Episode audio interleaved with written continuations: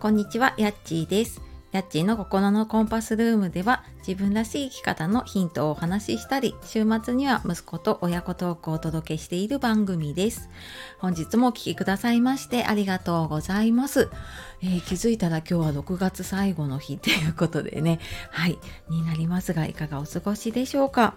ね、あの、まあ、今年も折り返しに入っていくのでね、いろいろちょっと振り返りつつ、また明日からね、新たな気持ちでやっていきましょう。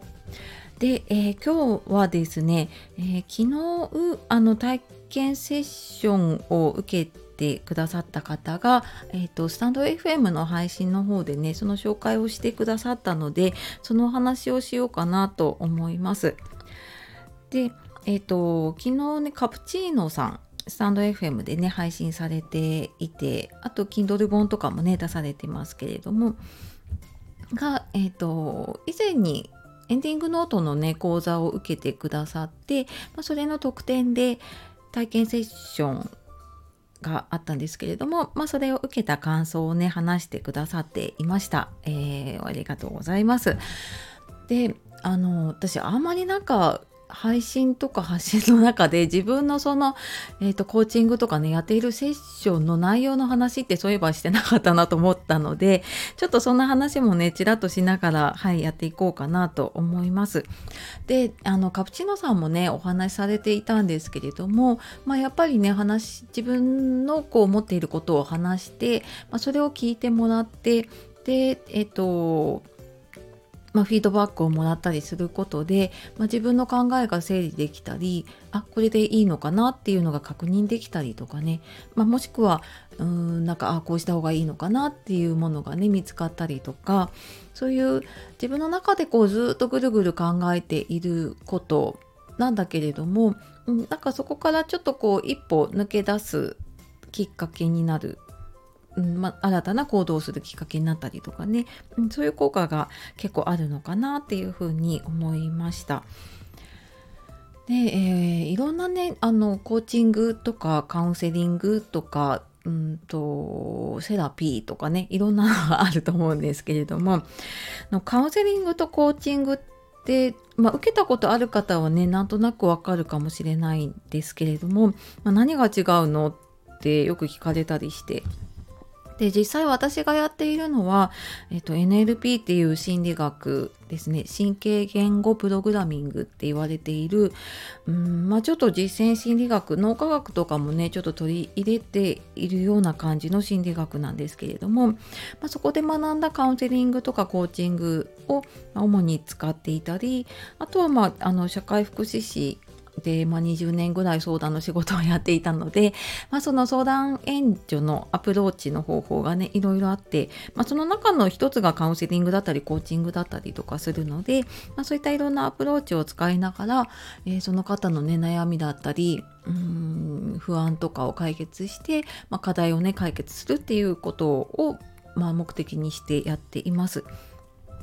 で、えっと、普段のね通常の状態が例えば0だとした時に、えっと、カウンセリングってその0より下マイナスの状態になってしまった時に、えっと、そこからあの通常の状態0に戻すのが、まあ、カウンセリングでそのゼロの状態から、えーと、目標達成に向かってねプラスの方に向かっていくのがコーチングっていうのが、まあ、一番分かりやすいかなと思います。でただ人ってこうあのプラスマイナスってきっちり分かれるわけじゃなくってあのプラスの時もあればマイナスの時もあるしでそれを繰り返しながら、うんと、例えば成長していく目標達成していくにしてもこう上下波がありながら上がっていく感じだと思うんですね。なので私はなんかコーチングだけやっていても結局なんか自分のこう引っかかったものをね無理やり引き上げていくような感じになっちゃうので、まあ、あのちょっとマイナスな時にはやっぱりカウンセリング的な関わりだったりアプローチが必要になるので、まあ、そこはしっかりとうんとまあ、その方がね向き合いたいっていう、えーと、あのことを決められればですけれども、うんまあ、その時にはしっかりと向き合ってそこを解決しながら、えー、さらにねその目標達成に向かってやっていくっていうのを、えー、まあ、体験セッションだけだと、まあ、本当にその触りしかできないんですけれども、まあ、継続でね3ヶ月とか受けてくださっている方だと、まあ、そういったカウンセリングコーチングを合わせて、はい、あのやらせていただいています。で、まあ、私自身もあのコーチをつけていたりコンサルを受けていたり、まあ、何かしらやっぱり受けてるんですね。で、えー、それはうんやっぱりなんか自分を客観的に見れるっていうのもあるし自分、まあ、特にね個人事業でやっているとあこれでいいのかなとかあどうしようかなって思ったり、まあ、やっぱ締め切りがないのでこれをやろうと思っても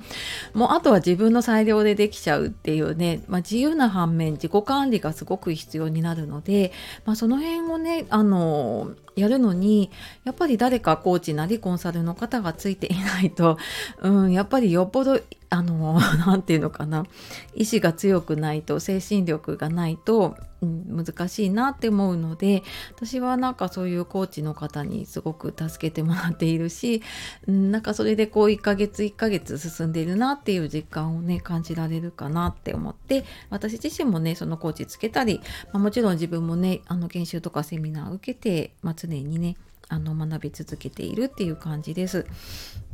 でまあそんな感じであのやってるんですけれども、えーと、一応まずサイトの方にもねちょこっとこういうのをやってますっていうのは書いてるんですけれども体験セッションとかは今メルマガかなで募集をしているので、はい、もしご興味ありましたらそちらの方ご登録していただくか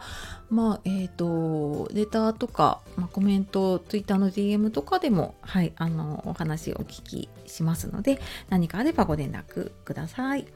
はい。では、えー、今日は、えー、コーチングのね、セッションの感想をご紹介していただきましたということで、カプチーノさんの、とその、えーと、放送はリンク貼っておくので、よかったらね、あの詳しくそちらの方から聞いてみてください。はい。では、最後まで聞いてくださいましてありがとうございました。では、素敵な一日をお過ごしください。さようなら、またね